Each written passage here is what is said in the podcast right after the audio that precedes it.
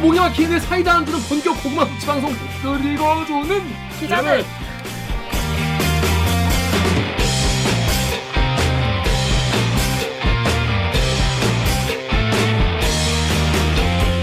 무엇이오? 실화입니까? 실화냐? 저비용 고퀄리티를 추구하는 사내 수공업 방송입니다. KBS 기사에 누리꾼 여러분들이 댓글 남겨주신 분노, 질책, 응원 모두 다 받아드릴게요. 반갑습니다. 댓글 시간에 김기혁님 오늘 방송 보시다 들으시다가 이 방송 괜찮다, 재밌다, 들을만 하다 싶으시면 구독과 좋아요 버튼 한 번만 눌러주세요. 네, 네, 자기 소개해주세요. 우키행입니다. 네, 잘 지냈습니까?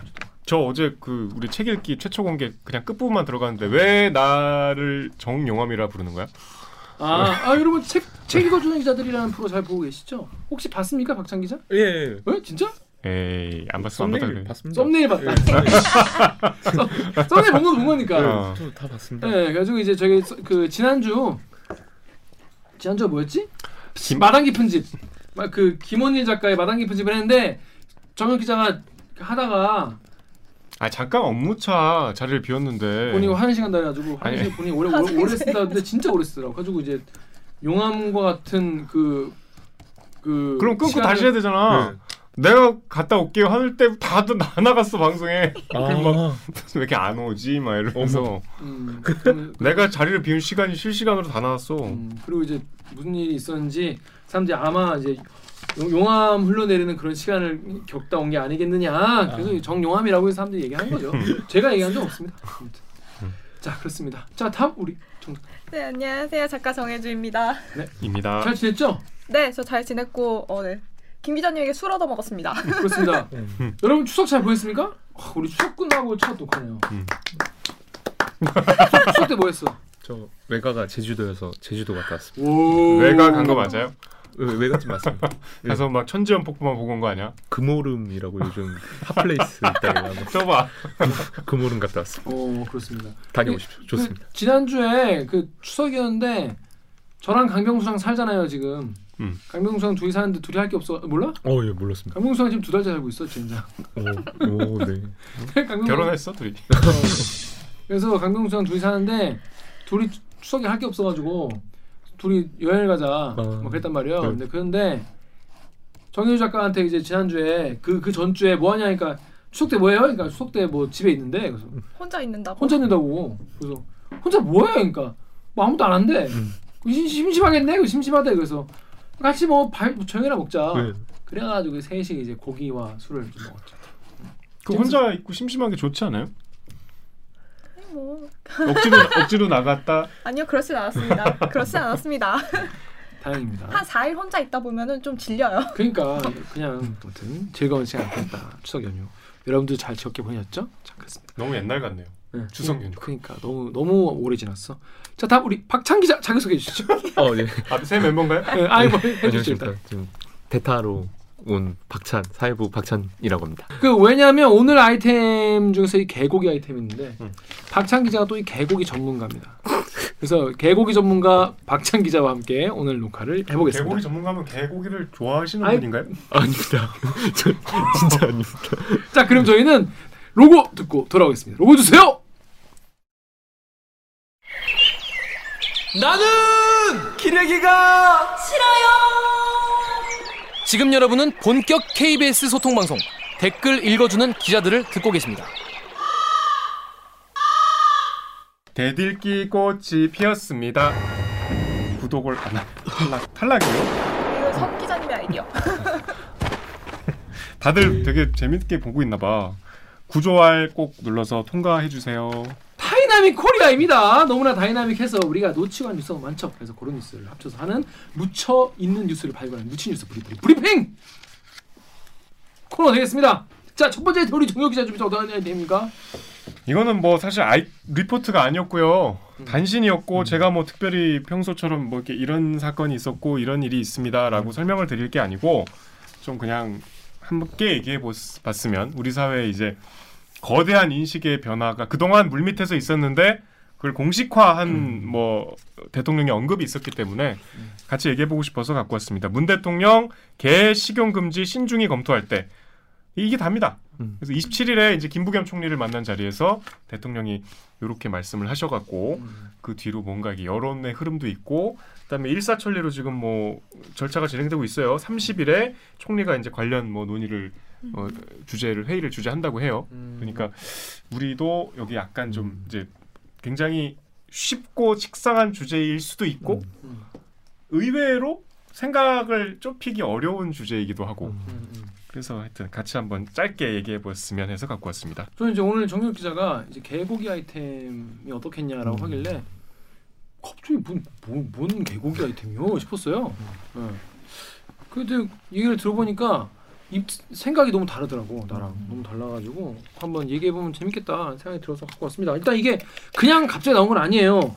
SBS 뉴스가 좀 정리를 좀한게 있어가지고 그런데 앞서 3년 전에 청와대가 식용 금지를 위해 개를 가축에서 제외해 달라는 국민청원에 관련 규정 정비를 약속을 했는데 아직 법안이 그대로입니다. 오랜 식문화로 인정하고 있다, 있다는 의견 그리고 개고기 판매 유통업자들의 반발이 만만치 않습니다. 그런데 국회에는 이미 20대에 이어서 21대도 개 식용 금지 관련 법안이 발의가 돼 있습니다. 그러니까 개를 식용으로 하는 모든 걸 다 금지시키자라는 게 전 잘 몰랐지만 법안으로도 많이 준비가 돼 있고 논의가 오랫동안 되어 왔다는 거예요. 그래서 일단 식용을 금지하는 게 맞다는 입장부터 얘기를 좀 들어볼게요. 그러니까 개 먹으면 안 된다. 다음 댓글 우리 작가님 읽으실래요? 다음에 귀염지상주의자님이 당연히 찬성입니다. 아직도 누군가의 개 떠돌이 개들 데려다가 팔거나 위생 관리도 전혀 안 되는 철창 안에서 병들어 살다가 식용으로 쓰이는 개들이 얼마나 많은데요. 그런 개들 먹으면 사람한테는 좋겠습니까? 이제는 개고기 식용 금지 되어야 합니다. 그러니까 이 식용으로 이제 길러지는 개들의 이 환경이 너무 안 좋다는 거죠. 다음. 덕후의 익명님이 도축 유통을 법제화한다고 해도 다른 식용 가능 동물과는 결국 다를 수밖에 없는 게 굳이 번거롭게 왜 정식으로 기르고 비싸게 가? 유기견스러우면 된다고 된다고 생각하는 사람들이 이미 존재하고 있다는 거임. 접근성 자체가 다른 가축들이랑은 넘사로 다르기 때문에 절대로 이걸 완벽하게 양지로 끌어올릴 수 없음. 어, 이건 뭐냐면 그냥 지나가는 소를 잡아다 먹을 수 없지 않냐 우리가 보통. 음. 근데 이제 지나가는 개는 있으니까 음. 반려견도 있고 뭐 등치 큰 개도 있으니까 개는 접근성이 좋아서 양지화를 시켜도 유기견 같은 걸로 이제 어, 음식을 해먹는 분이 계실 거기 때문에 양지화 자체가 힘들다 뭐 이런 입장이에요. 그죠? 그죠? 음. 응. 다음 댓글. 또 다른 익명님이 도축 환경 개선이 제일 좋지만 개고기는 축산물에 포함이 안 돼서 실질적으로 어려움. 포함하려는 시도가 있을 때마다 국내의 동물단체가 지금 같은 애매한 상, 상황이 아니라 차라리 금지하는 게 현실적으로 맞을 듯. 그러니까 이거는 축산물이 개고기가 축산물에 포함이 안 되기 때문에 실질적으로 어렵고 축산물에 포함시키려고 하면은 동물단체들이 난리를 치기 때문에 그것도 안 된다. 이럴 바에 그냥 금지시키자는 거예요. 그죠? 네. 자 그런데 반대하는 댓글도 있습니다. 자 식용 금지를 반대하는 거. 그러니까 식용 금지를 반대 먹자는 거죠. 이거는 정렬 기자 좀 읽으시죠. 으라차님이 식용 금지가 아니라 소 돼지처럼 기준을 마련하는 게 맞는 것 같아요. 개인이 뭘 먹던 개인의 자유고 국가는 안전한 테두리를 제시해야 한다. 루리앱의 못된 이건 강제적으로 소비자에게 먹어라 먹지 마라 할 게 아니라 개고기를 사육 도축 판매하는 유통 쪽에 엄격한 허가 관리 들어가면 자연히 없어질 거로 봄. 네, 우리가 오늘 이제 뭐 이거 관련된 이슈가 몇 개 있는데 그 중에서 일단 여기 첫 번째 댓글에 나왔던 이제 지금 너무 기르고 유통하는 과정이 엉망이라는 음. 댓글이 진짜 많았어요. 음. 엄청 많지 않았을까요? 네. 그런 내용이? 진짜 많았고 대부분 다 이거를 지금 개선을 해야 되는 거지 음. 왜 금지를 이야기하냐라는 음. 주장이 좀 많았어요. 자, 그래서 우리 개고기 전문가 박찬 기자가 여기서 이제 빛을 발할 때가 왔는데 여러분 개, 개 농장 그러니까 우리가 이제 뭐 돼지 농장, 음. 뭐 소농장 이런 데는 우리가 관광으로도 가잖아요. 물론 돼지 농장은 뭐 안 가겠지만 소농장 같은 경우는 구경도 가고 말농장 가는데 개농장 가보신 분 계십니까? 개농장 가보신 분은 많지 않을 거예요. 개농장 취재를 갔다 온 박찬 기자 모셨습니다. 우 박찬이 지금 나와서 개고기 얘기한 게 벌써 세 번째. 매번 나왔을 때 자, 개고기를 만들기 위해서 개 농장을 하는 것인데 그 규모는 얼마나 됩니까? 그 갔을 때. 일단 시기를 말씀드리자면 아까 말씀해 주셨다시피 이게 처음 정말 경론이 펼쳐졌던 게 제가 입사했을 때 3년 4년 전이죠. 어, 2018년 아, 그때 청와대 이게. 그때 국민청원 답변이 갑자기 나오면서 아, 그래서 그때 동물단체들이 좀 적극적으로 활동할 때였어요. 그래서 아, 그러니까 그때 그러니까 여기서 네. 여기, 나- 여기 나오네 보니까 3년 전 그 얘기가 그 네. 얘기네. 네. 예, 그 동물 그 답변이 나오면서 오. 이 개 식용에 대해서 이제 갑자기 육견 협회라는 데는 이제 청와대 앞에서 개 차 들고 다, 다니면서 이제 생존권 보장해 달라고 하는 반면에 동물 단체들은 이제 어쨌든 기류가 지금이다. 있기 때문에 어. 또 개농장들을 습격해 가지고 어. 습격이라보단 들어가서 raid- 항의하고 raid를 간 거죠. 예, 예, 예. 그걸 하면서 이제 정말 양측이 첨예하게 대립을 하던 시기였어요. 아, 그, 그 소용돌이 한가운데. 예, 저는 그때 신입 기자로서 아무 정신 없이 동물단체가 같이 가자 해서 같이 갔는데 그게 음. 이제 하필 이제 국내에서 가장 크다고 알려졌던 성, 성남의 이제 모란시장 옆에 태평역에 있는 개 농장이었는데요. 오, 늦은 밤 경기도 성남의 한 개 사육 농장. 동물권 단체 회원들과 안으로 들어가 봤습니다. 좁은 철창들마다 수십 마리의 개들이 갇혀 있습니다. 이렇게 목걸이가 돼 있다는 건 누군가가 길렀던 개인 거예요. 양동이엔 사료 대신 음식물 쓰레기가 담겨 있고 이미 죽은 개들도 곳곳에 방치돼 있습니다. 철창에 발이 낀 채 죽은 개도 발견됩니다. 저쪽에도 죽어 있고 다 죽어 있어. 이런 걸 사람들이 먹는 거예요. 철창들 옆 도살 공간. 각종 도구들이 널려 있고 구석엔 개들이 쌓여 있습니다. 지금 저 아이들은 아직까지 따뜻해요. 국내 최대 규모로 알려진 도살장 이달 말 철거 예정이지만 이른 새벽을 틈타 여전히 도살이 이루어지고 있는 겁니다. 갑작스런 항의 방문에 개농장 관계자들과 실랑이도 이어집니다. 충돌을 막기 위해 경찰도 나섰습니다. 농장 관계자에게 따로 입장을 물어봤습니다. 보통 문제가 아니에요 지금 이게 지금 병나라 죽어놨어요 동물권 단체 회원들은 무분별한 도살 문제부터 해결돼야 한다고 주장합니다. 최근 청와대가 도축이 가능한 가축에서 개를 제외하겠다고 밝힌 상황. 말복인 내일 개식용 찬반 집회가 동시에 열리는 등 갈등은 더욱 커지고 있습니다. KBS 뉴스 박찬입니다. 태평에 엄청 커요, 거기가. 오. 국내 최대라고 하니까 거기가 한뭐 100평은 됐던 걸로 오. 기억합니다. 예. 거기 개들도 엄청 많고. 예. 오, 네. 잘 불렀다. 예, 어쨌든 그러면 그 어쨌든 개, 개 농장이 났습니다. 충격적인 장면들을 봤을 수밖에 없. 그렇죠. 거기는 어쩔 수 없이 어쩔 수 없이라고 하면 좀 이상하지만 일단 무허가예요. 무허가 그러니까 자신들의 땅이 아닌데 오? 이제 와서 그냥 거기서 농장 하시는 거예요. 다른 면에서 진짜 무어가네. 네. 그럼 불법이잖아 아예. 근데 여기 말고도 인천에 있는 개농장도 롯데 땅에 몰래 들어가가지고 개농장하고 롯데 되게- 땅에? 예. 굉장히- 신격포 땅에 가고 뭐 어. 너무 그러니까 되게 개농장들이 뭐 어떤 시스템인지 모르겠지만 어. 몇몇 개농장들은 이제 공지 아니면 관리 안 되는 땅에 응. 이제 들어가서 거기서 농장을 한 다음에 이제 그냥 지내는 거죠. 어, 롯데 땅에 들어가는 얘기 다시 좀 해줘요. 아 그래? 아 이게 인천에도 네. 롯데 롯데 신격호에 뭐 일쪽에 땅이 있는데 거기도 저기 뭐 약간 외진데였어요. 그래서 거기에 이제 김포인가 인천인가에 있는데 거기에도 이제 개농장 하나가 이런 식으로 어. 있고 뭐 그런 식으로 있어서 거기도 또 뭐 폐쇄해야 된다고 해서 막 동물단체들이 다 찾아가고 막 어. 그런 걸로 알고 있습니다. 태평 태평 태평역 태평역에서 좀 들어가면 있습니다. 모란시장 바로 앞에 있는 역이죠. 어. 네, 그렇죠. 모란 시장에서 거의 뭐 유통되는 과정에서 유통 중간 지점 같은데 어. 생각해 주시면. 그럼 거기는 밤에 갔잖아요. 네. 영상 보니까. 네. 그 급습한 거예요? 네.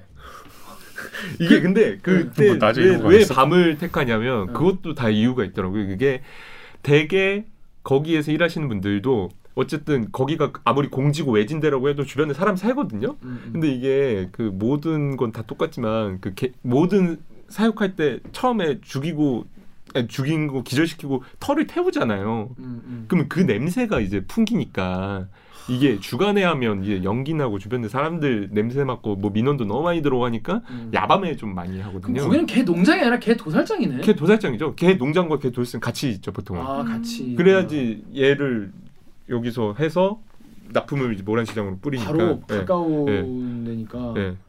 아 근데 뭐랄까 냄새부터 진짜 좀 뭐랄까 되게 충격적이었을 것 같아요. 냄새가 좀 심해져. 예, 냄새가 좀 제가 예. 그개 냄새 특유가 뭐가 있나 봐요. 그래서 음, 그 그 일단 태우는 냄새도 심하고 네. 일단 거기가 말, 여기 말씀하신 대로 좀 그 허가 받지 않은 시설이고 이게 기준이 통일되어 있는 게 아니다 보니까 되게 사료 같은 것을 주기보다는 음식물 찌꺼기를 좀 주고 하니까 아 농장에 있는데도 어. 근처 한 근처 조금만 가도 아 여기 근처에 뭐가 있구나라는 느낌은 예. 음. 납니다. 근데 이제 그 도사라는 음, 도사를 중간에 갔을 거 아니에요. 예. 그 영상도 이제 모자이크를 치긴 예. 했지만 굉장히 참혹하던데. 예. 예. 그 깨끗하게 위생적으로 될 수가 없는 상황이던데. 그, 그러니까 이제 개를 주- 저기 감전시켜서 이제 하고 이제 개 개를 이렇게 해서 그 이제 뭐랄까 그 완성 아니 뭐랄까 이제 털이 싹 벗겨진 개들은 음, 이제 음, 이제 뭐 그 다 모아놓거든요. 그거까지 봤었는데 음. 예, 예. 예뭐 그렇게 청결한 환경은 아니었다는 개인적 저 그래서 이제 개농장의 환경 자체가 사실 우리가 KBS 저도 취재했던 게 무슨 네. 뭐 소고기를 네. 소를 도축한 다음에 고기를 뭐 거는 고리 있잖아요 고리 네. 이 고리를 뭐 걸고 나서 이 고 이 이 고리를 또 딴 데 걸면 안 되는데 음. 그걸 막 대충 막 걸고 이런 문제가 있다고 해서 사실 사실 생각하면 그런 건 굉장히 마이너한 문제인 거잖아요 이런 음. 개농장의 그 비주를 보면 정말 경악을 해요 음. 진짜 야, 거의 야외나 다름없고 야외에서 하시죠. 네. 완전히 무슨 멸균 이런 음. 개념이 전혀 없더라고 보니까 그렇죠. 리포트 보면 잘 나와요 예. 보면 그래서 그런 농장의 환경을 한 번이라도 본 사람 분이면은 이 말에는 공감할 것 같아요 어떻게 이런 거를 먹이냐 그- 그러니까 좀 관리가 잘 안 된다는 측면은 확실히 맞는 게 이제 그런 그 열어보면 거기서 이제 죽은 개들도 엄청 많거든요. 그러니까 그 세, 살아있는 개들이 모여 있는 그 우리에도 이제 이제 사이사이에 이제 아, 뭐 장에 아. 뜬장이다 보니까 이제 발이 끼어가지고 아우. 못 하다가 이제 죽는 얘, 뭐뭐 그냥 시름시름 앓다가 죽는 얘, 뭐 아, 해가지고 그때도 막 사체를 그그 동물단체들이 이제 급습해서 살아있는 개들은 자기네들이 입양을 보내려고 이제 음, 빼오거든요. 구출을 시키고 구출을 할 때 이제 그 안에 이제 구출하고 보면 이제 사체들도 있고 음, 뭐 그렇습니다. 뭐 완전히 엉망인 네. 건데 위생이 완전히 엉망이라는 거죠. 사실 이거에 대해서는 뭐 뭐 이 론의 여지가 없을 음. 것 같아요, 다들. 어. 자 그런데 아니다. 국가가 이 먹는 거 간섭하는 것 자체가 문제다라는 댓글도 있습니다. 여기 다음 댓글 어, 작가님이 좀 읽으시죠. 다음에 산불거사님이 아 이건 아닙니다. 국가가 국민이 뭘 먹는지까지 간섭할 권한이 없죠. 그게 멸종위기종이나 국민 건강에 해로운 게 아니라면요. 개고기는 오히려 국가가 제대로 된 법규를 만들지 않아서 국민 건강이 위협받는 상황입니다. 금지의 이유가 다른 나라 눈치 보기라면 더 바보 같은 일이고요. 이게 국가가 사실은 법규를 제대로 안 만들어서 국민 건강에 위협받는 건데 이거를 국가 잘못 아니냐? 그럼 국가가 이거를 막 금지한다는 게 말이 되냐? 그리고 금지한 이유가 뭐 국가 위상 뭐 이런 얘기라면 자기는 이해가 안 된다는 분의 댓글인 거죠. 다음 댓글도. 클리앙의 워터러브님이 음, 자연스럽게 사라질 문화라고 봅니다. 필요하다면 안전하게 먹을 수 있는 제도를 만들고요. 금지하는 방법으로 정부가 개입하지 않았으면 하네요. 음, 이분 같은 경우에는 국가가 딱히 뭐, 그- 그- 뭐 금지하지 않아도 자연스럽게 이거는 뭐 요즘 많이 안 먹으니까 살아나지 않겠냐 이런 말씀이세요. 뭐 많이 필요하다면은 안전하게 먹을 수 있는 제도 만드는 게 좋겠다 이런 말씀인데 근데 이 국가 위상 관련된 게 진짜 중요하다라는 말씀도 있거든요. 여기 신용거래님 댓글 우리 박찬 기자 한번 읽어줄래요? 클리앙의 신용거래. 신용거래님이 개식용 인구는 1%도 안 됩니다. 개식용은 대한민국 대표하는 주류 식문화가 아닙니다. 대한민국은 G7 초청국, 군사력 세계 5위, 경제력 세계 10위, 실질적 세계 10대 강국입니다. 대한민국은 개발 도상국이 아닙니다. BTS를 통한 세계 K 문화 전파에 있어 글로벌 이미지를 무시할 수 없습니다. 단백질 보충 식품이 부족한 시대도 아닙니다. 일반 육류보다 저렴한 필수 식품도 아닙니다. 기호 식품에 가깝습니다. 그 소스의 기호 식품 때문에 다수가 피해 볼 수 있으며 넓게 봐선 글로벌 국가 이미지와 이어집니다. 강대국의 모델로 모- 동물법은 중국보다 독일에 가깝게 가야 한다고 생각합니다. 선택의 문제입니다. 99%가 먹지도 않는 기호식품으로 국소수 식셔- 식성향 때문에 글로벌 정서에서 수용 불가능한 국가 이미지에 여전히 손실 감수하며 끌고 갈 가치 있는지 음. 예. 그러니까 이분 입장에서는 이분 말씀은 이게 지금 뭐 우리가 예전에야 무슨 뭐 개고기 먹는 게 보신탕이라고 얘기를 하잖아요. 그 이제 실제로 정말 단백질 먹을 일이 정말 적으니까 우리가 음. 소를 잡을 수도 없고 그러니까 만만한 게 이제 예전에 뭐 시골에서 이제 먹으면서 단백질 보충을 하면서 뭐 보신했다 뭐 이런 건데 사실 지금 뭐 단백질 넘쳐나는 시대이기 때문에 그럴 필요가 없지 않냐 극소수 그러니까 1, 2%도 안 되는 사람들이 이거 먹는 것 때문에 다수가 피해를 본다. 글로벌 국가 이미지가 안 좋아진다. 글로벌 정서에선 수용이 불가능한 건데 이거를 감수하면서 이걸 끌고 갈 가치가 이- 있냐라는 음. 말씀이신 거죠. 박찬 기자는 개고기 먹나요? 아 저는 안 먹습니다. 개고기를 누가 먹자고 하면 먹을 생각 있나요? 아니요 따로 옛날에 이제 그 만났던 친구가 어. 그 집은 아예 다 개고기 보- 복날에 보신탕 먹는 게 오. 그 그래서 어. 그 친구 는 맨날 이제 기운이 오른다고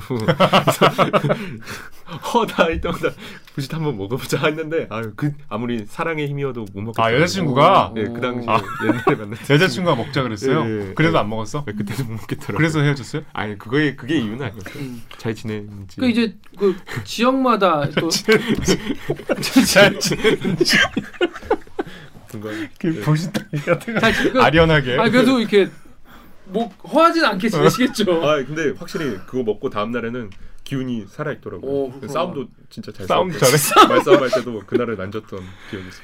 효과 있는 건가? 효과가 있, 있다는 게 아, 동의보감이 정확하다. 동의보감이 나와. 아 그러니까 본인이 그 느껴진대요. 어, 예, 다른 동의- 고기와 어, 다르다고. 그 열이 확 올라오는 그 그러니까 느낌이. 그 한번 같이 느껴보자고 먹고 아니 제가 맨날 막아뭐 허하다 뭐 이러니까 음. 뭐 이러니까 이제 한번 먹어봐도 좋다. 이게 부정적 인식 때문에 그렇다라고 음. 하는 분들도 문, 물론 계시더라. 어, 되게 특이한 분. 예. 작가님은 개고기 먹어봤나요? 저 어렸을 때 어른들한테 속아서 음. 그 모두로 그런 기억이 있죠. 어른들이 이거 어, 어, 개고기 아니다라고 하면서. 쌈에 이렇게 싸가지고 네. 줘. 근데 뭔가 되게 너무 부드러워. 그래서 처음 뭔가 이- 먹어보는 맛이에요. 어, 그 그래서 그때 먹고 안 먹었어요? 근데 그때 먹고는 안 먹어요. 그때 드시던 분들 지금도 드, 드시나요? 네, 어른들은 아직 좀 드시는 분들 계신 것 음. 같아요, 제 주변에. 정유럽 기자는 먹어본 적 있나요? 많이 먹어봤죠. 음. 그러니까 어떨 때 뭐- 먹었나요? 먹은 지 한 오래됐어요, 되게. 음, 음. 근데 그냥 회식을 그때 입사 초반에 그런 데서 종종 했어요. 음, 그런데 가서 그냥 그러니까 제가 찾아가서 먹진 않았지만 음, 음, 그런 자리에서 굳이 저는 먹지 않겠습니다라고도 하지 않았어요. 음, 음. 왜죠? 뭐 그- 그러니까 일단 호기심도 있었고 음, 그때는 저는 지금도 반려동물을 키우지 않고 키운 적도 없고 사실 동물을 무서워해요. 어, 아주 예쁜 강아지도 저는 못 만져요 잘. 음, 음, 음. 근데 그때는 음, 그런 생각과 별도로 시- 개를 우리가 오랫동안 이제 옛날부터 먹어왔기 때문에 그런 식문화를 굳이 뭐 우리가 음. 거부할 필요도 없고 그러니까 뭐 네. 안 먹겠다는 사람 억지로 먹게 할 필요는 없지만 있는 걸 또 뭐 인위적으로 없앨 필요가 없다는 정도 생각을 했었고 그다음에 이제 개도 식용개는 따로 있다라고 생각을 했어요. 그러니까 주변에 이제 반려인들이 되게 혐오감을 가질 때 이거는 그냥 이렇게 집에서 같이 친구처럼 지내는 그 개와는 달리 정말 그냥 식용을 위해서 기, 어, 길러지는 또 다른 생명체라고 생각을 했어요. 음. 그때는. 저도 근데 그 말에 저도 저는 그 개념이 식용견이라는 게 존재하는지 몰랐고 음. 입사를 해서 그 개농장에 갔을 때 그 종이 있긴 있더라고요. 그 갈색으로 된 큰 개가 있어요. 그게 음. 그 개는 그 개를 이제 식용견이라고 하더라고요. 그래서 음. 그게 막 구분 없이 막 이게 저게 안 하나라는 의심이 들 때도 있긴 하더라고요. 이게 음, 음, 그 음. 개를 딱 보니까 이게 음. 종이 분명히 존재할 수도 있겠다라는 생각도 들고 그래서 음. 어떤 말씀인지 그래서 그렇게 그냥 뭐 소극적으로 피하지 않은 정도였는데 음. 그냥 자연스럽게 그 그러니까 그때 회식했던 식당 다 없어졌거든요. 맞아요. 그러니까 없어졌어요. 음. 그러니까 그걸 굳이 먹는 그 문화가 그때 그걸 좋아했던 선배들도 지금은 안 찾아. 아, 음, 음. 그러니까 그냥 그냥 그렇게 옛날에 많이 먹었어. 선배들이 어, 선배들 많이 듣고 그리고 약간 아끼는 후배들. 아, 특별히 내가 너희는 내가 어, 어 내가 챙기마 이러면 이제 그 황구 사철당 이런 데 이제 데리고 가가지고. 어. 근데 저는 이제 굳이 선배가 이렇게 데리고 가는데 음. 좀, 좀 약간 까탈스러워 보이는 게 싫어서 약간 예민해 보이는 게 싫어서 저는 이제 그냥 싫었는데도 억지로 먹긴 했어요 솔직히 어. 저 같은 경우에는 이제 개를 이제 세 마리 정도 키웠으니까 그래서 뭐 약간 디- 디졸브가 되지만 한 세 마리 정도 키우고 지금도 집에서 고양이를 아. 이제 세 마리 키우는데 두 아니 두 마리구나 이제 두 마리 키우는데 이제 저도 근데 개고기 예를 들어서 내가 장인어른이 개고기를 좋아해 음. 그럼 난 같이 먹을 것 같아 어. 음. 뭐 어떻게 해 자기는 먹으라는데 저는 개고기를 먹지 않는다는 소신을 갖고 있습니다. 라고 굳이- 하진 않을 것 같아. 굳이 뭐 굳이 뭘 그래 그냥 장인어른이 어, 이거 잘 먹는구만 뭐 이러면 아, 잘 먹습니다 이런 그 정도지 저도 이제 저는 개를 키웠고 그래서 근데 근데 어, 어 어떻게 생각해요? 저, 저정 작가는 식용을 아예 금지하자. 아 저는 제가 먹지는 않을 것 같거든요. 근데 사실 이거를 금지하는 게 맞나라는 생각이 들어요. 저도 여기 나온 댓글처럼 환경이 문제면 환경을 고치는 게 우선이 되어야 되는 거지. 어 이런 말이 좀 많긴 하죠. 왜 개라는 이 종만 한해 가지고 어 그런 식용 금지를 해야 하는 거지라는 의문이 그- 일단 제일 첫 번째로 드는 것 같아요. 이 종만을 위해서라는 생각이. 정윤 기자는 어떻게 생각합니까? 그러니까 이게 두 가지로 봐야 되는데요. 정서적으로는 사실 어 개 그러니까 저는 개를 제가 저, 저, 키운 적은 없지만 개를 정말 가족처럼 키우는 사람들을 가까이서 많이 봤어요. 그러니까 그런 분들의 주장은 개랑 개도 사람이랑 똑같다고 느끼고 교감을 하더라고. 그리고 그 근거도 많이 있어. 그러니까 그렇게 정서적으로 밀착돼 있다는 건 내가 옆에서 참 신기하고 경이롭게 바라봤지. 그러니까 그분들 입장에서는 식용 개가 따로 있다는 게 얼마나 비상식적이고 야만적인 생각이겠어. 그러니까 사람이 식용 사람이 있을 수 없듯이 그 황구처럼 그냥 식용을 음, 위해서 네. 키워진 그 개도 사람 오면 막 쫓아오고 좋아하고 뭐 사람을 위해서 막 이렇게 음. 희생도 하고 그런 개의 습성을 가진 똑같은 개라고 생각하시는 거야.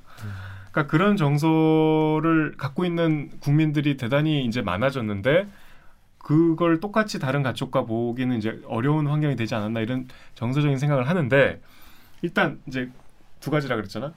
법적으로 사실상 개를 점점 못 먹게 지금 법이 그렇게 돼 있어요 이미.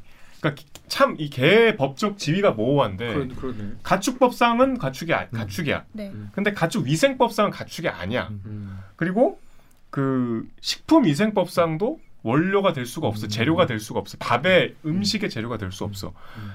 그러니까 참 비정상적인 지위인 거지. 그러니까 개를 도살해서 요리하고 유통하는 건 불법이에요. 근데 거꾸로 개를 먹는 건또 불법은 아니야 아직은.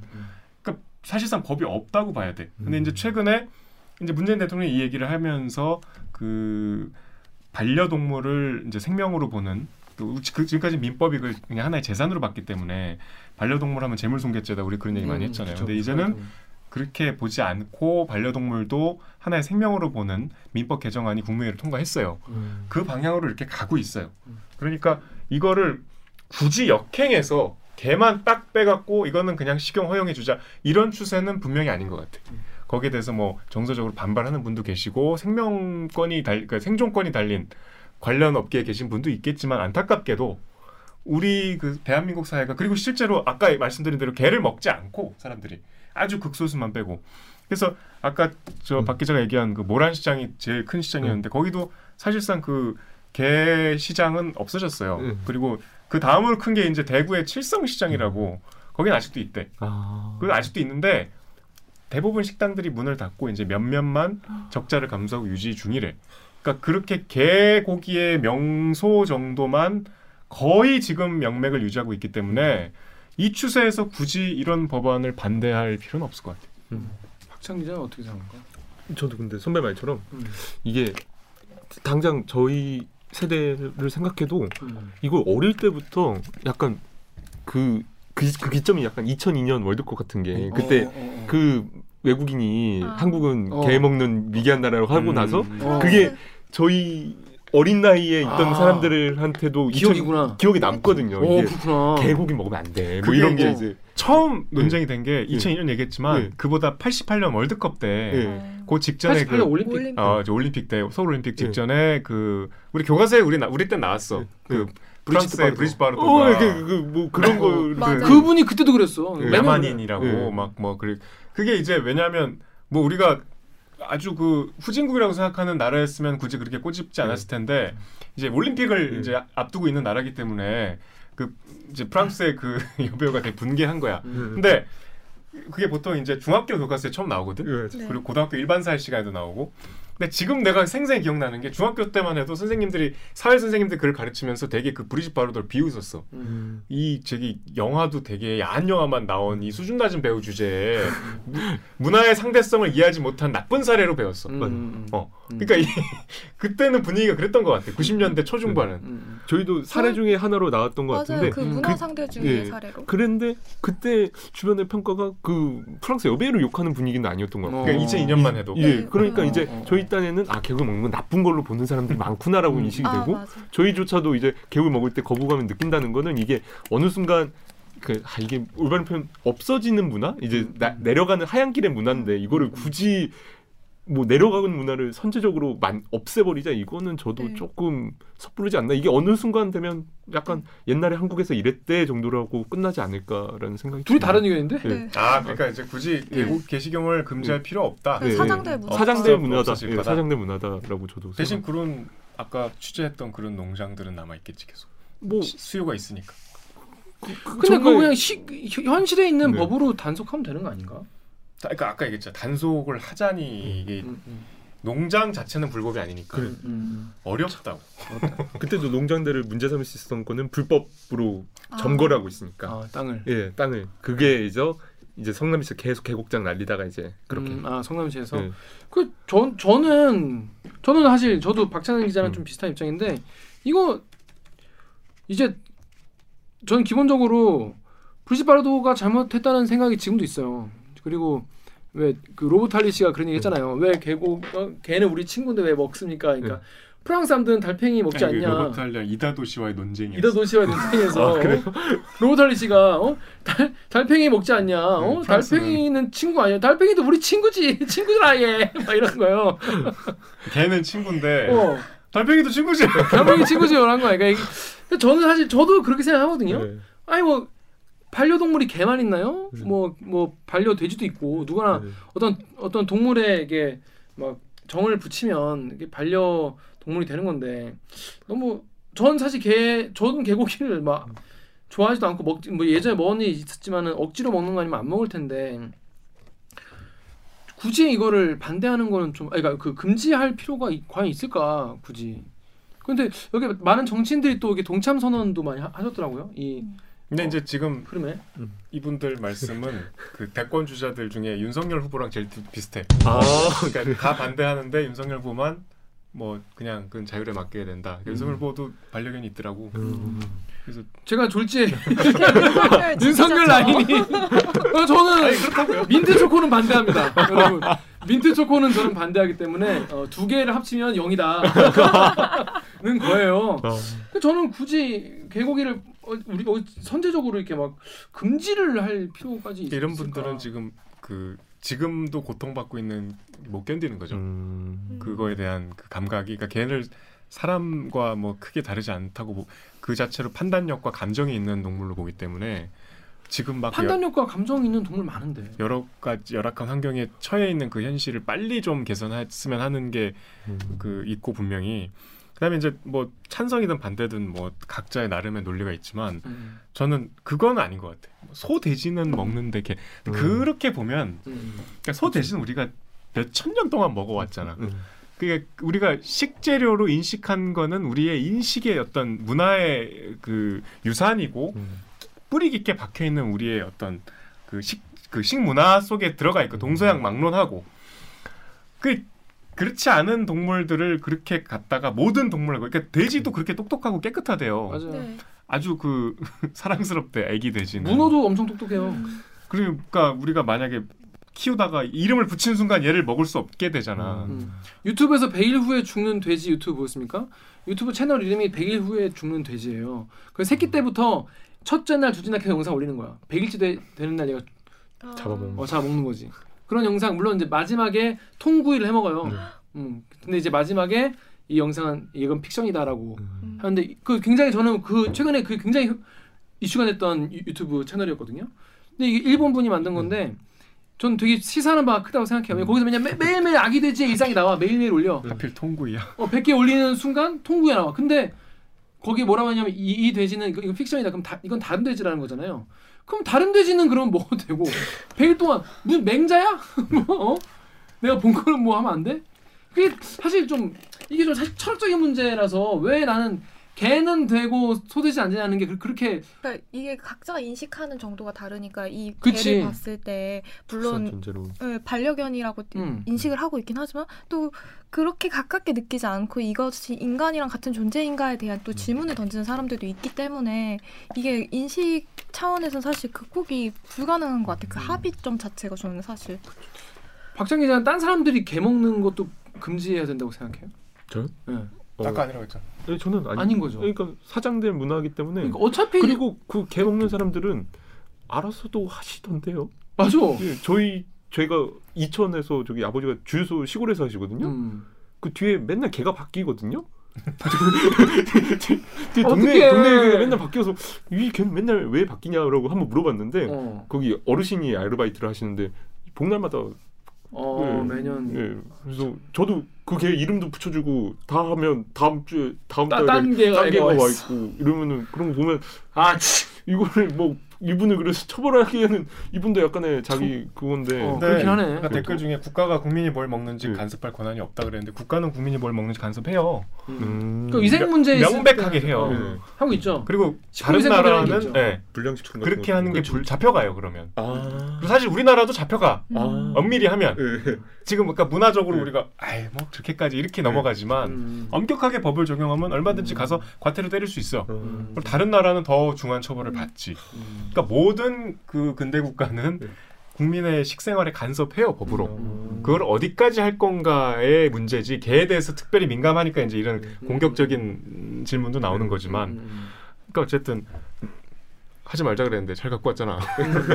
아 근데 그 자- 아니 저는 아. 개농장 하시는 분들은 그럼 갑자기 그 뭐 다 때려치라는 거냐라는 뭐 댓글도 있는데 네. 어, 그전 그런 것도 절대로 이제 뭐 무시할 수 없는 댓글이지 않, 않을까. 뭐 제가 뭐 사실 뭐 관련 농장분들이 얼마나 많이 계신지는 잘 모르겠지만 국가가 그분들에게 뭐 퇴직금 50억씩 챙겨줄 거 아니잖아요. 그렇기 때문에 이거를 그냥 갑자기 금지를 시킨다거나 뭐 유예 기간을 둔다고 해도 좀 그, 굳이 굳이 이거를 어 금지를 지금 얘기를 하- 할게 있나? 전 잘 이해가 안 돼요 사실. 어 그러니까 오히려 그러니까 이제 이런 거잖아. 이쪽을 위생적으로 하- 하자니 법 개정을 하고 정식으로 인정을 하는 꼴이 되고 안 하자니 계속 정말 이- 이- 안 좋은 상태로 유- 유통이 되고 국가 이미지도 안 좋아지고 뭐 그런 이- 거잖아요. 그러니까 되게 이- 진퇴양난인 이슈긴 해요. 근데 국가 이미지가 깎인다는 그 이, 얘기가 있는데 그거는 그, 실제로 좀 그렇다고 생각해요? 그 주요 논거긴 하잖아. 그거 지금. 아니 근데 그런 면은 분명히 있긴 한데 음. 그 2012년에 제가 혼자서 휴가를 샌프란시스코를 갔는데 거기 금문교 이렇게 자전거 타고 가잖아. 음. 근데 그 금문교 앞 바로 옆에 공원 되게 샌프란시스코 제일 큰 공원에 있는데 거기 그 끔찍한 개 도살 사진하고 코리아는 이 세비지 막 이렇게 해서 다 사진전 같은 걸 하더라고. 음. 진짜 그 평화로운 풍경에서 이렇게 보기 힘든 사진들인데 그런 거 보면은 좀좀 창피하죠.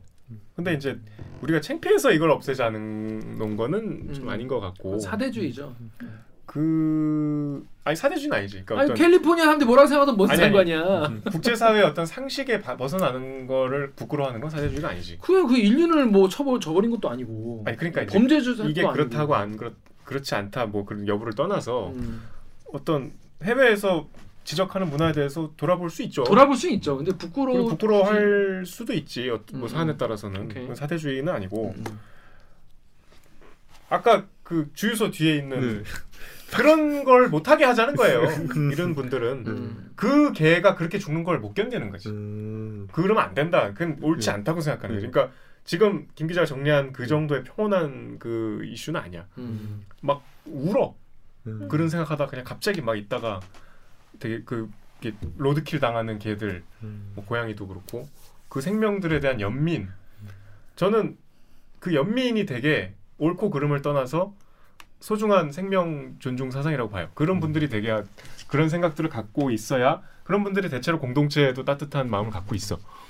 그러니까 조금 귀담아 볼 필요 있지 않을까? 그런 방향성에 대해서는 음. 우리가 좀 새겨 그 공감대가 있어야 되지 않을까? 음.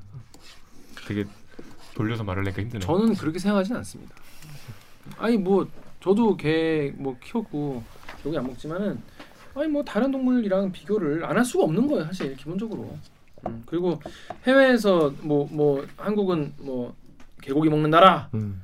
뭐 그렇게 이미지를 깎아 먹으면 뭐 오징어 게임 흥행해서 그냥 BTS 해서 국격 그, 뭐 그쪽으로 올리면 되는 거 아니겠습니까? 그, 그, 그, 굳이 그 점점 사장되어가는 문화, 좀 거의 먹는 사람 거의 없는 문화 때문에 이게 또 이렇게까지 또 금지를 딱 해서 또 그럴 필요가 있나 싶어. 동 인도인가요? 동남아 어디는 원숭이를 여기 딱 여기 아. 뭐 골만, 골만, 보이게 이렇게 네. 해놓고 그걸 바로 파먹잖아. 예. 네네네. 센 거를. 네네네. 원숭이는 개보다 사람에 더 가깝지 않나? 그렇죠 그렇죠. 예. 음. 그러니까 그 굳이 이렇게 따지자면 더 끔찍한 게 많죠. 음, 음. 중국은 또 얼마나 다양한 아 다양하죠. 그 부화 안 된 계란 먹거나 음, 맞아요. 그 우리나라 애저 문화 있잖아 애저. 애, 애저 먹어봤어요? 피투성이 그 돼지. 애저. 그러니까 아, 아기 돼지 거의 좀 먹는 게 있잖아요. 어, 혹시 아, 모, 모르시는 분도 계시나? 그 애저 좋아하는 그 선, 선배를 많이 있었어. 난 안 먹어봤는데 뭐 온- 사람들은 정말 인간은 참 잔인해서 여러분 그죠? 다양하게 먹고 다양한 걸 먹는데 개고기 이슈가 그래서 이제 그런 거 중에 하나처럼 지금 되고 있는 거죠. 근데 저는 근데 국가적 이미지는 사실 그게 뭐- 왜냐면 마- 실제로 많이 안 먹으니까 우리나라에서 음, 굳이 안 먹으니까 그걸 사실 신경 안 써도 되지 않나. 좀 브리짓 바라도 그분 같은 그런 지적이 뭐 할 수 있지만은 뭐 우리는 뭐 뭐 많이 안 먹는다. 나도 안 먹는다. 그러면 되는 거 아닌가요? 그게 뭐 큰 타격이 뭐 큰 건지 잘 모르겠더라고요. 나는. 아무튼 근데 이거에 대해서 정치권에서 많은 분들이 이 반려인들 분들이나 동물단체 분들의 이제 이런 주장에 어떤 동의를 한다 하시면서 이 많이 지지 선언도 하고 이렇게 얘기를 하시길래 저도 저 생각해봤는데 저는 그런 부분에서 이제 윤석열 국민님 홍준표 후보 뭐라 했어요? 또 네? 반대. 반대? 음. 아 그럼 나는 완전히 완전히 이제 어. 어 그렇구나. 이낙연, 이재명, 유승민, 홍준표다. 어 그렇구나. 음. 저는 오직 유- 유- 윤석열 후보와 괴를 같이 하는 잘 잤어? 그렇군요. 아무튼 그렇습니다. 자, 여러분도 이거 앞으로 이제 계속 이슈가 좀 나오고 얘기가 나올 텐데 어떻게 생각하는지 한번 생각 한번 정리해 보는 것도 괜찮을 것 같습니다. 자, 그럼 우리는 다음 아이템으로 넘어가겠습니다. 다음 아이템은 제가 아니라 문준영 기자가 준비했습니다. 빠밤. 자, 그럼 우리 박찬 기자는 여기서 보내드리는데 네. 보내드리고 나서 2부에 나옵니다. 팬의 세계관. 자, 개고기 아이템, 개고기 전문가로서 네. 어, 어, 아이템 어땠습니까? 얘기해 보니까. 개국의 아이템이 아 저는 이렇게 깊게 생각하지 못했던 것 같아요. 음. 저희 뭐 작가님도 언론 고시 준비하시면서 봤겠지만 이게 정말 그 논술 문제에 가장 뭐 몇 개 안 되는 그런 약간 클래식이잖아요. 개고기 식용에 대한 거와 뭐 성매매 뭐 이거에 대한 음. 것들 뭐 가방 나오는 문제들.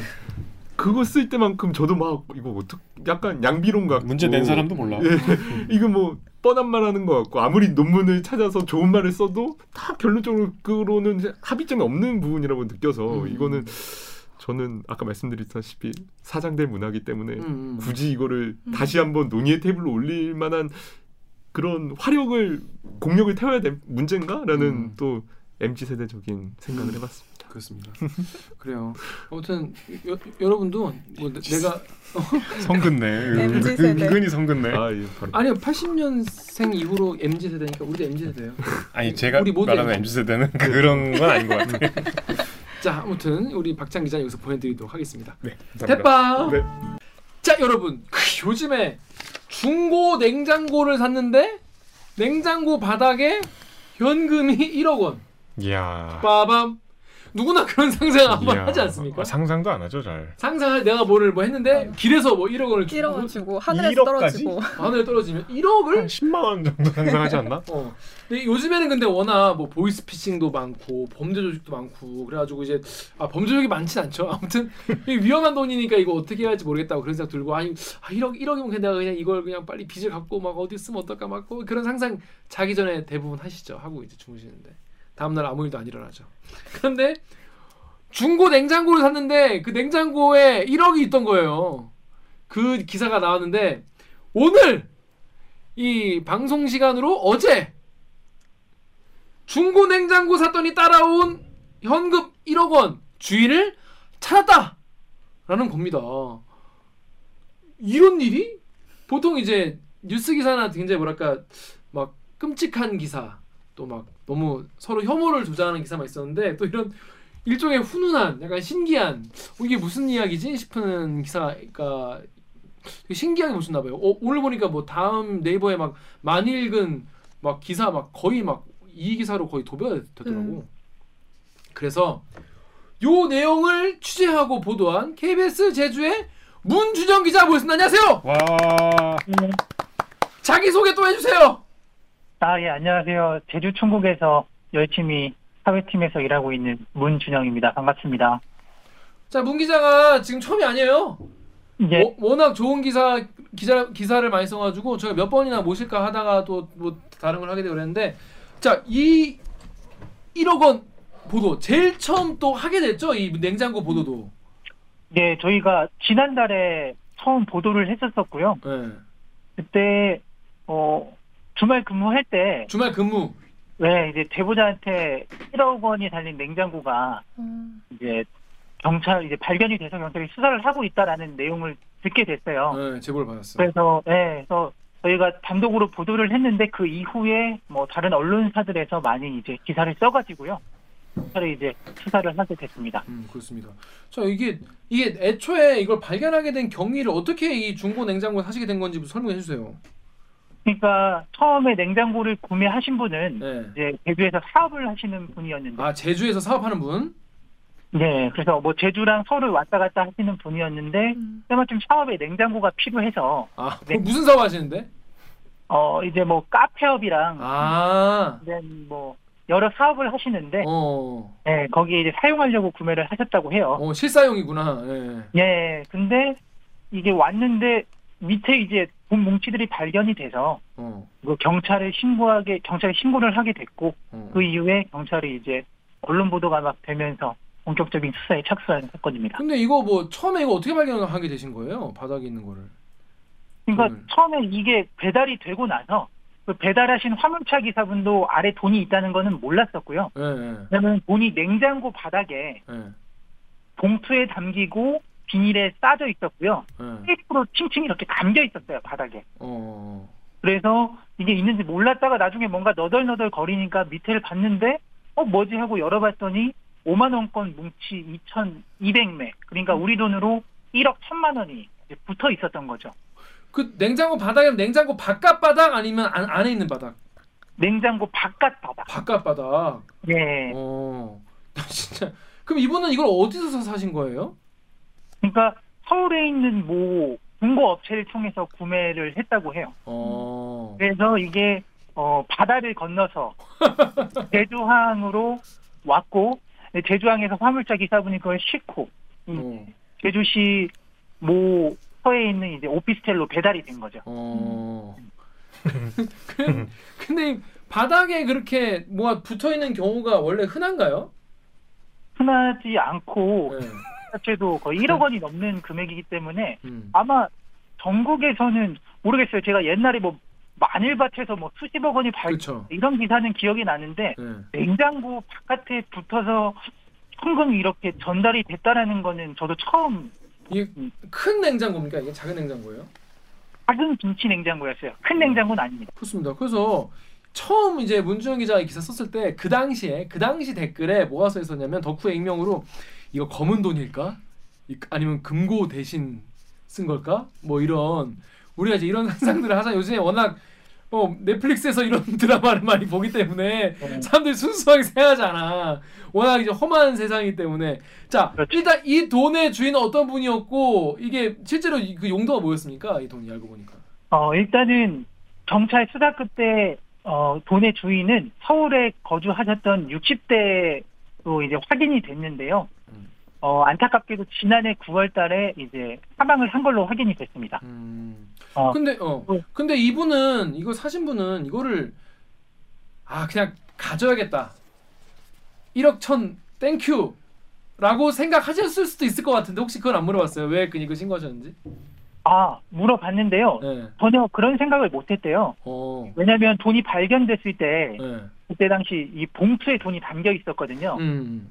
근데 그 봉투에 보면은 그 옛날 어른들의 글자체가 적혀 있었대요. 예를 어. 들면 뭐 2,500만 원, 얼마 얼마 이렇게 금액들을 그러니까 자- 본인이 모아놨었던 금액들을 이렇게 썼던 그런 흔적들이 있었대요. 그 어, 어. 이걸 보고 아 이거는 어떤 노인분께서 어. 정말 이제 한게 아닌가 누군가 계속 찾고 있는 돈이겠구나라는 생각이 들었다고 해요. 아. 그래서 이제 어. 신고를 이제 해야겠다라고 해서 이제 신고를 하게 됐다고 합니다. 요즘 세상에 사실 근데 그냥 먹어도 모를 수도 있는 건데 그죠? 그렇죠. 참 그런 욕심이 들 법도 하- 했을 텐데 참 대단하신 것 같아요. 그분 같은 경우는. 맞습니다. 어. 그래서 이 어쨌든 아까 질문해주신 것처럼 네. 뭐 범죄 수익 금일 수도 있다라고 많은 분들이 생각했었고 저도 그런 생각을 그러니까. 했어요. 네. 그 어떻게 이 돈을 냉장고에 붙여서 이 음. 꽁꽁 싸매가지고 음, 그걸 보관을 했을까라는 생각이 들었는데 일단은 범죄 수익금은 아니었고요. 음, 음. 혹시라도 이게 범죄 수익금일 수도 있기 때문에 범죄 수익금이면 환수 조치를 해야 되잖아요. 그렇죠. 그래서 경찰도 이 돈에 어쨌든 그 뭐랄까요 주인을 찾기 위해 한달반 동안 음. 수사를 했고요. 어. 아까 말씀드렸던 것처럼 60대로 확인이 됐고 이 돈의 출처는 이 손재 신분이 이제 옛날에 좀 몸이 안 좋으셔서 형제요? 아니 이 숨지 숨지신 분. 아 숨지신 분이. 예. 손재 신분이 이제 숨지신 분. 안 좋으셨는데 보험금을 일부를 받았고요. 어. 일부 본인 재산에 처분한 대금이 합쳐진 돈이라고 해요. 이게 대조와 분석을 해서 이 같은 사실을 전부 확인을 했다고 합니다. 음. 근데 그 정도 정황이면 이 돈을 못 가져가죠. 그 우연히 찾았는데 정성스럽게 숫자가 그냥 봉투마다 써 있으면 내가 이거 중고 삼으면 이거 이거 추적해서 받- 금방 찾으러 올 거 아니야. 그럼 그죠. 가지겠다는 생각을 못 하지 상식을 갖고 있는 사람. 음. 근데 대화를 해보니까 뭐랄까요 이 신고자분이 그때 발견했을 때 삼형제분이 같이 있었대요. 아또 음. 네, 사업을 삼형제분이 같이 하는데 형. 얘기를 들어보니까 네, 그 저는 이제 둘째 분이랑 이제 음, 음, 전화를 했는데 음. 아 정말 뭐랄까요 아 이렇게 양심 있는 분이 있나 싶을 정도로 어. 오히려 이 돈을 찾게 돼서 너무 본인이 기쁘고 어. 모인이라서 너무 안타깝고 이 뭐랄까요 이 돈을 보고 이제 어떤 욕심이 들었다라기 보다는 음. 제가 통화했을 때는 아 이게 어 굉장히 뭐 당황은 했지만 음, 음. 어, 이 이게 누군가의 어떤 뭐 어, 누군가 평생 모은 돈일 수도 있겠다 그렇죠. 생각을 해서 예, 예. 음, 전혀 뭐 이 돈을 내가 뭐 갖겠다 이런 생각은 하지 않으셨다고 음. 말씀을 해주시더라고요. 좀 사실 못 찾으면은 근데 본인이 좀 돌려받을 수 있는 거죠 원래 근데. 그렇죠. 만약 유실물법에 따라서 이게 주인이 발견되지 않으면 그리고 또 범, 범죄 수익금으로도 확인되지 않으면 이거는 발견한 사람한테 돌아가게 돼 있는 돈입니다. 음. 자, 그렇습니다. 이거 근데 유족분들은 아예 뭐, 뭐 모르셨다고 하나요? 유족분들이 왜냐하면 돈이 빈 빈다는 걸 알 거 아니야. 유족분들은. 고인이 숨지고 나서는 유족분들께서 곧바로 이제 집안에 있는 그 제품들을 처분을 했는데요. 당연히 이게 밑에 있어 버리니까 이 돈이 있었다는 사실을 몰랐고 이게 이제 폐기물 업체로 가면서 제주도로 이제 건너오게 된 사건입니다. 음. 여기 다음 댓글 우리 작가님 읽으십시오. 네, 다음 촌피님이 이거 맞죠? 네. 네. 그런데 왜 고인은 재산과 보험까지 처분해가면서 목돈을 만들고 그것을 가족이나 누구에게도 알리지 않고 냉장고 밑에다 숨겼을까요? 더군다나 언제 죽을지도 모를 큰 지병을 알았던 분 같은데요. 이거 이거는 근데 저, 저도 궁금했어요. 이거 왜 그러니까 뭐 고인 망인 망자가 되었으니까 우리가 알 수는 없지만 왜 그렇게까지 하셨을까? 혹시 뭐 짐작 가는 데 있나? 네, 뭐 큰 지병을 앓고 계셨던 것 같아요. 근데 이 부분은 사실 또 망인이고 또 개인 정보이기도 하고 아 그죠. 예, 예. 해서 이제 어떻게 병명을 말씀드릴 수는 없지만 음. 현금 중에 일부가 보험금이 있는 걸로 봐서는 몸 상태가 많이 안 좋으셨던 것 같고 또 아까 말씀드렸다시피 돈 봉투에 이제 뭐 꼬깃꼬깃한 봉투에 본인이 모으셨던 돈의 기록들이 이렇게 자필로 써 있었잖아요. 음. 그래서 그걸 업적같이 모으셨던 걸 보면 어, 나중에 가족들에게 주려고 했었던 게 아닌가 음. 음. 뭐 생각이 들고요. 또 누구한테 또 알리지 않았다라기보다는 음. 어떤 가족적인 상황이 있으셨던 것 같고 음. 또 말을 하려고 했지만 음. 나중에는 뭐 하지 못하고 이제 돌아가신 게 아닌가 하는 생각이 듭니다. 음. 그럼 결국 그 지병 때문에 돌아가신 거예요? 예, 그렇게 알고 있어요. 음.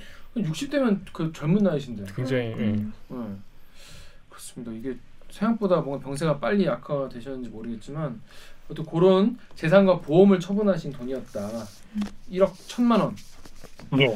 근데 아까도 구- 좀 궁금했는데 팬- 판매 업체 가 지금 아니 중간에 몇 군데가 있잖아요 지금 중고 업체. 네, 맞- 어, 뭐배 화물 여기 덕후 익명 댓글 정리해 좀 해주시죠. 덕후의 익명으로 중고 물품 판매 업체면 싹 다 점검하고 청소하고 그런 거 아닌가 어떻게 몰랐지? 어떻게 몰랐지? 루리 앱의 쉬는 날 좋아님이 저 큰 걸 두어 번씩 옮기는 동안 바닥이 노출 안 된 게 재밌네. 네, 너무 신기해요. 어떻게 이럴 수가 있는 겁니까 이게? 일단은 중고 업체도 경찰이 수사를 했어요. 아 그래요. 경찰한테 똑같은 저도 똑같은 이제 의문이 들어서 물어봤는데 중고 업체 측에서도 그걸 몰랐대요. 근데 음. 실제로 그때 당시 발견된 사진을 보면 현금 뭉치가 이제 밖으로 드러난 게 아니고 이게 노란색 봉투에 담겨 있었고 또 이 노란색 봉투가 비닐에 쌓여 있었고 음, 또 이게 테이프에 붙어가지고 음, 아예 돈이라고 생각을 못할 정도로 막 덕지덕지 붙여져 있었던 거예요. 음, 그래서 누가 보면은 이제 중고 업체 측에서는 아 이거 뭐 무게 중심 잡으려고 음. 이 밑에 이걸 뭘 막 붙여놓은 건가라는 생각을 해서 중고 업체 측에서는 이제 확인을 할 생각을 못했다고 음. 경찰 측에서 설명을 했고요.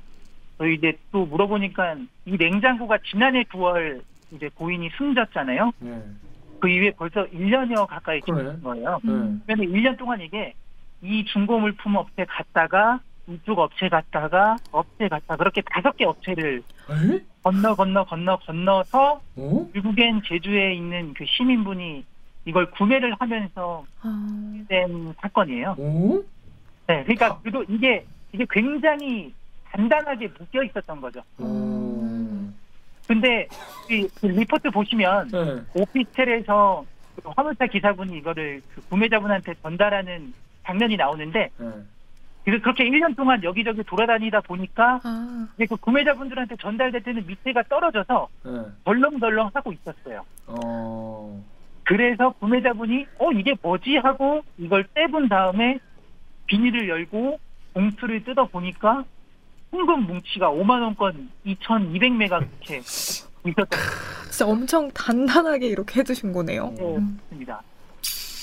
참 그, 그분 망자분도 정말 물어보고 싶네요. 왜 그렇게 열심히 붙이셨는지 정말 잘 이해가 안 되는 상황입니다. 다섯 군데를 옮길 동안 몰랐다고? 근데 난 좀 중고 업체분들 좀 이해가 안 되는 게 보통 그런 거 오면 이제 검수하지 않나요? 이렇게 뭐 깨, 깨끗하게 닦고 좀 이렇게 좀 어? 이렇게 해야 되는데 뭐 밑에까지는 안 하겠죠. 그러니까 잘. 밑에를 아예 안, 안 어, 하셨나 보네. 아내를 예. 예, 그러니까 이게 냉장고를 옮길 때 보면 저희가 음. 냉장고를 또 이제 뭐 파손되거나 잘못될 수 있어 이걸 뭐 옆으로 하거나 그러니까 예. 그냥 또 최대한 바닥에 있는 그대로 그렇죠, 그렇죠. 아, 그렇지, 그렇지, 그렇지, 그렇지. 그래서 아마 발견을 못했었던 것 같고 또 워낙 단단하게 이게 고정이 돼 있었기 때문에 어, 어. 큰 의심을 못했던 것 같아요. 아, 도저히 그럴 수 있죠. 그렇습니다. 자, 근데 이제 댓글들 보면은 우리 요즘에 너무 팍팍한 기사만 많았는데 간만에 자 훈훈하다. 그러니까 우리가 이 정도 기사에도 훈훈함을 느끼는 시대가 돼버렸어요. 그게 어떻게 보면 사실 당연한 일인데 그죠? 당연한 일인데 참 너무 서로가 진짜 서로를 못 믿는 그런 사회다 보니까 참 이런 댓글 있으면 덕후의 익명님이 순간 신고 안 했으면 다 자기 거일 텐데 했, 했다가 나 자신의 도덕관념에 회의감을 느꼈다. 착하고 양심적으로 살아야지. 저도 사실 이거 기사 처음 봤을 때 나 같으면 이거 모른 척하고 한 5년 조용히 쓰는겨. 조용히 쓰다가 아무도 날 안 찾아. 그럼 그때 이제 솔솔솔 끝냈을까? 막 그런 생각도 해, 해봤거든요. 그냥 혼자서. 예. 예. 근데 그럼 안 되겠지. 그렇죠. 음. 그러니까 나도 모른 못 찾은 척하고 그러니까, 은, 그러니까. 은행에 넣어놓으면 이자를 붙어가는 거야. 그만. 그러니까. 나중에 음. 돌려주고 이자는 챙길 수 있잖아. 그러니까 이제 그런 생각을 하는데 참 이분들 대단한 것 같아요. 또 다음에 가시코이님이 냉장고를 중고로 구매한 거 보면은 본인이 돈이 엄청 많은 집도 아닌 것 같은데 참 바르시다고. 그거 생각해보니까 그렇네요, 그죠? 그게 예. 다섯 군데를 오갈 만한 중고 냉장고를 사서 제주에서 구매를 하셔. 근데 이거 어디서 구매하실 때 뭐 중고나라요, 뭐 당근마켓이 뭐요? 아 그거까지 구체적으로 물어 네. 못했고요. 음, 그냥 서울에 있는 뭐 어, 중국에서 업체에서. 구매하게 됐다 어, 정도. 어. 네. 그 돈이 엄청 많은 집도 아닌 것 같은데 참 바르신 것 같다. 이런 분들이 사회를 떠받치고 계시는 거죠. 참 흐뭇합니다라고 정말 훈훈하다는 말씀을 해주셨어요. 자, 취재하면서도 참 신기하고 훈훈했을 것 같아요. 네. 어. 그 뭐지? 그 담당 그 담당자래. 그러니까 경찰분들도 사실 이렇게 이런 이슈로 주목받는 경우가 많지 맞아요. 않잖아요. 네. 그래서 칭찬하는 댓글이 진짜 많았어요. 어떻게 이걸 한 달 반이나 했냐. 경찰도 정말 대단하다. 뭐 이런 얘기들도 있더라고요. 음. 그러니까 뭐 저도 그 부분을 좀 말씀드리면 음. 경찰이 이번에는 정말 잘 찾았어요. 왜냐면 어 이게 제주로 왔잖아요. 그래서 음. 수사를 어떻게 했는지 물어봤는데 네. 네. 추적을 했대요. 뭐 뭐? 역추적. 아 역추적. 네. 그러니까 예를 들면 냉장고 구매자를 조사를 하잖아요. 네. 어, 화물차 기사 조사를 하고 음. 그다음에 이게 제주항을 통해서 왔으니 항만에 있는 CCTV를 다 분석을 하고 어우. 그래서 이게 어디 그 서울에 있는 중고 업체를 특정을 했는데 네. 제가 말씀드렸잖아요. 이게 1년 동안 다섯 군데를 돈 거예요. 어. 그래서 이거를 찾으려고 이 중고 물품업체 찾으면 네. CCTV 다 따고 또 아, 여기서 가면 또 누가 했는지 다 따고 그렇게 해서 결국에는 다섯 곳이나 다섯 곳에 다 경찰이 특정을 했고 와. 이게 지난해 9월에 고인이 숨졌는데 어, 이게 냉장고도 오래된 물건이라서 냉장고 제조사에까지도 문의를 했대요. 네. 근데 냉장고 제조사에서는 아 이게 그 단종된 모델이기도 하고 음. 수년이 흘렀기 때문에 서비스 기한도 지나서 음. 그게 개인 정보도 이제 파기가 된다. 음. 그래서 난관에 봉착을 했는데 네. 네. 그 본봉투 있잖아요. 밑에 붙어 있는 그 네. 봉투에 네. 네. 뭐 약봉투 같은 게 있었나 봐요. 약봉투. 네. 네, 근데 그 약봉투 보니까 어 그 사람의 이름이나 뭐 이런 것들이 나오잖아요. 어. 그래서 그걸 토대로 이제 이분의 입을 좀 특정을 했고 어. 이분의 돈이 맞는지 아닌지를 또 확인을 해야 되잖아요. 그렇죠. 그렇죠. 그래서 그 봉투에 적힌 글자들 있잖아요. 네. 네. 필적을 어. 부인이 생전에 썼던 그 메모 필적을 갖고 와서 어. 필적 감정을 하고 아이고. 예. 보기 동일 동일인일 가능성이 높다라는 그런 이제 이제 회신도 받았고요. 어. 그리고 제일 중요했었던 게 뭐냐면 어. 유족이 9월달에 이 냉장고를 처분을 할때 네. 그 중고 업체에 견적을 하려고 이걸 사진을 찍어둔 게 있었는데 어. 그때 사진에 들어있던 냉장고 모델과 사진 네. 그리고 이 모델과 사진이 일치를 했죠. 거기까지 해야지. 네, 그렇게 해서 결국에는 이제 왜, 왜 이렇게까지 했냐면 음. 제가 지난달에 보도를 했잖아요. 음. 그래서 관련 기사가 막 나왔는데 그 이후에 경찰서로 음. 이게 내 돈이다라는 신고가 한 10여 건 정도 음, 아, 너무 좋았어. 좋았어. 어. 범죄 혐의점이 없는지를 분명하게 밝혀야 됐고 본 주인도 굉장히 이제 철저하게 분석을 해서 제 개인적으로는 정말 열심히 노력을 해서 음. 한달 반 동안 추적을 해다 또 제주 경찰이 서울 왔다 갔다 하면서 그 얼마나 힘들겠어. 그죠. 그래서 제가 봤을 때는 냉장고를 구매하신 분도 굉장히 양심 있는 이제 시민분이었고 응. 그 경찰의 그 끈질긴 수사 어. 때문에 이 어째, 어떻게 보면 고인이 평생 동안 어렵게 모은 전 재산이 그래도 유족분들한테 온전히 전달될 수 있었다. 아. 입니다. 참 내 돈이라고 전화하신 열 분들 반성하십시오. 진짜. 네. 아니 아니 뭐 증거도 없이 그냥 갔을 거 아니야 막무가내로. 그렇죠. 그러니까 경찰도 더 열심히 수사를 했었던 것 같아요. 정, 어. 큰 분이기 때문에. 어. 근데 사실 경찰분들 제가 잘 모르는데, 그러니까 경찰분들도 되게 큰 수사 하고 싶을 거 아니에요. 그렇죠. 주목받는 수사, 뭐 살인, 뭐 이, 런걸 해야 될 것 같은데 사실 이거는 또 열심히 해야 되는 그런 수사가 아닐 수도 있잖아요. 경찰분들 입장에서도. 예, 맞습니다. 예. 근데도 이걸 참 그래도 다섯 군데를 했으면 여기서에서의 힘들었던 게 여기서 그만큼 또 힘들 거고 예. 여기서 또 힘들고 또 여기서 또 힘들 거고 그러면 네 개까지 거쳐갔으면 경찰 한 명이 아 이거 그만합시다 뭐 이럴 수도 있었을 것 같은데 근데 또 물어보니까 그 사실 이게 뭐 생활 안전과 유실물이기 때문에 네 생각과 할수 있는데 형사분들이 이번에 투입이 됐던 이유는 아까 앞서 댓글로 말씀해주신 것처럼 음. 혹시 모를 범죄 수익금일 수도 있을 그 가능성 때문에 음, 그렇게 끝까지 추적을 했다고 음. 얘기했습니다. 아 그렇구나 야 다섯 군데까지 그 서울로 출장 가셔서 하- 했을 거 아니에요 제주 제주분들께서 또 계속 왔다 갔다 하고 거기서 또 CCTV 따서 분석하고 아이고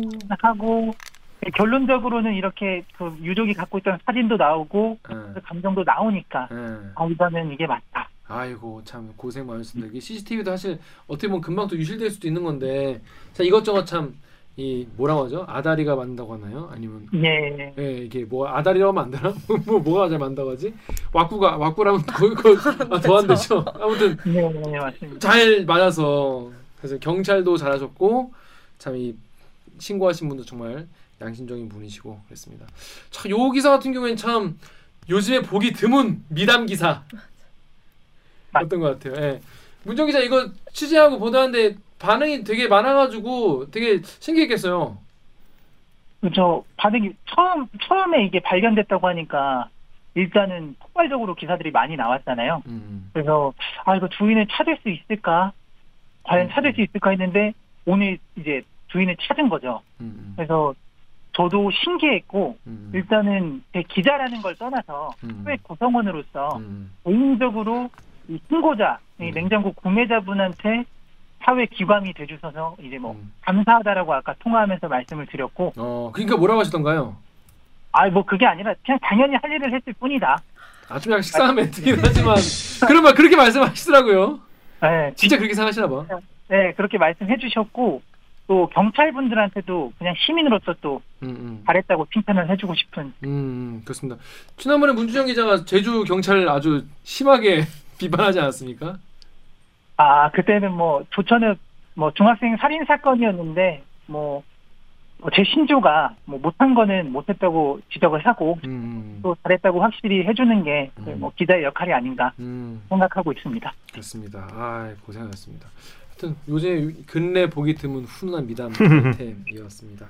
자, 문정의 늦은 시간까지 요거 지금 어? 이 녹화 때문에 기다려 주셨는데 자, 오늘 줌 두 번째 출연 소감 어떤지 좀 들어볼게요.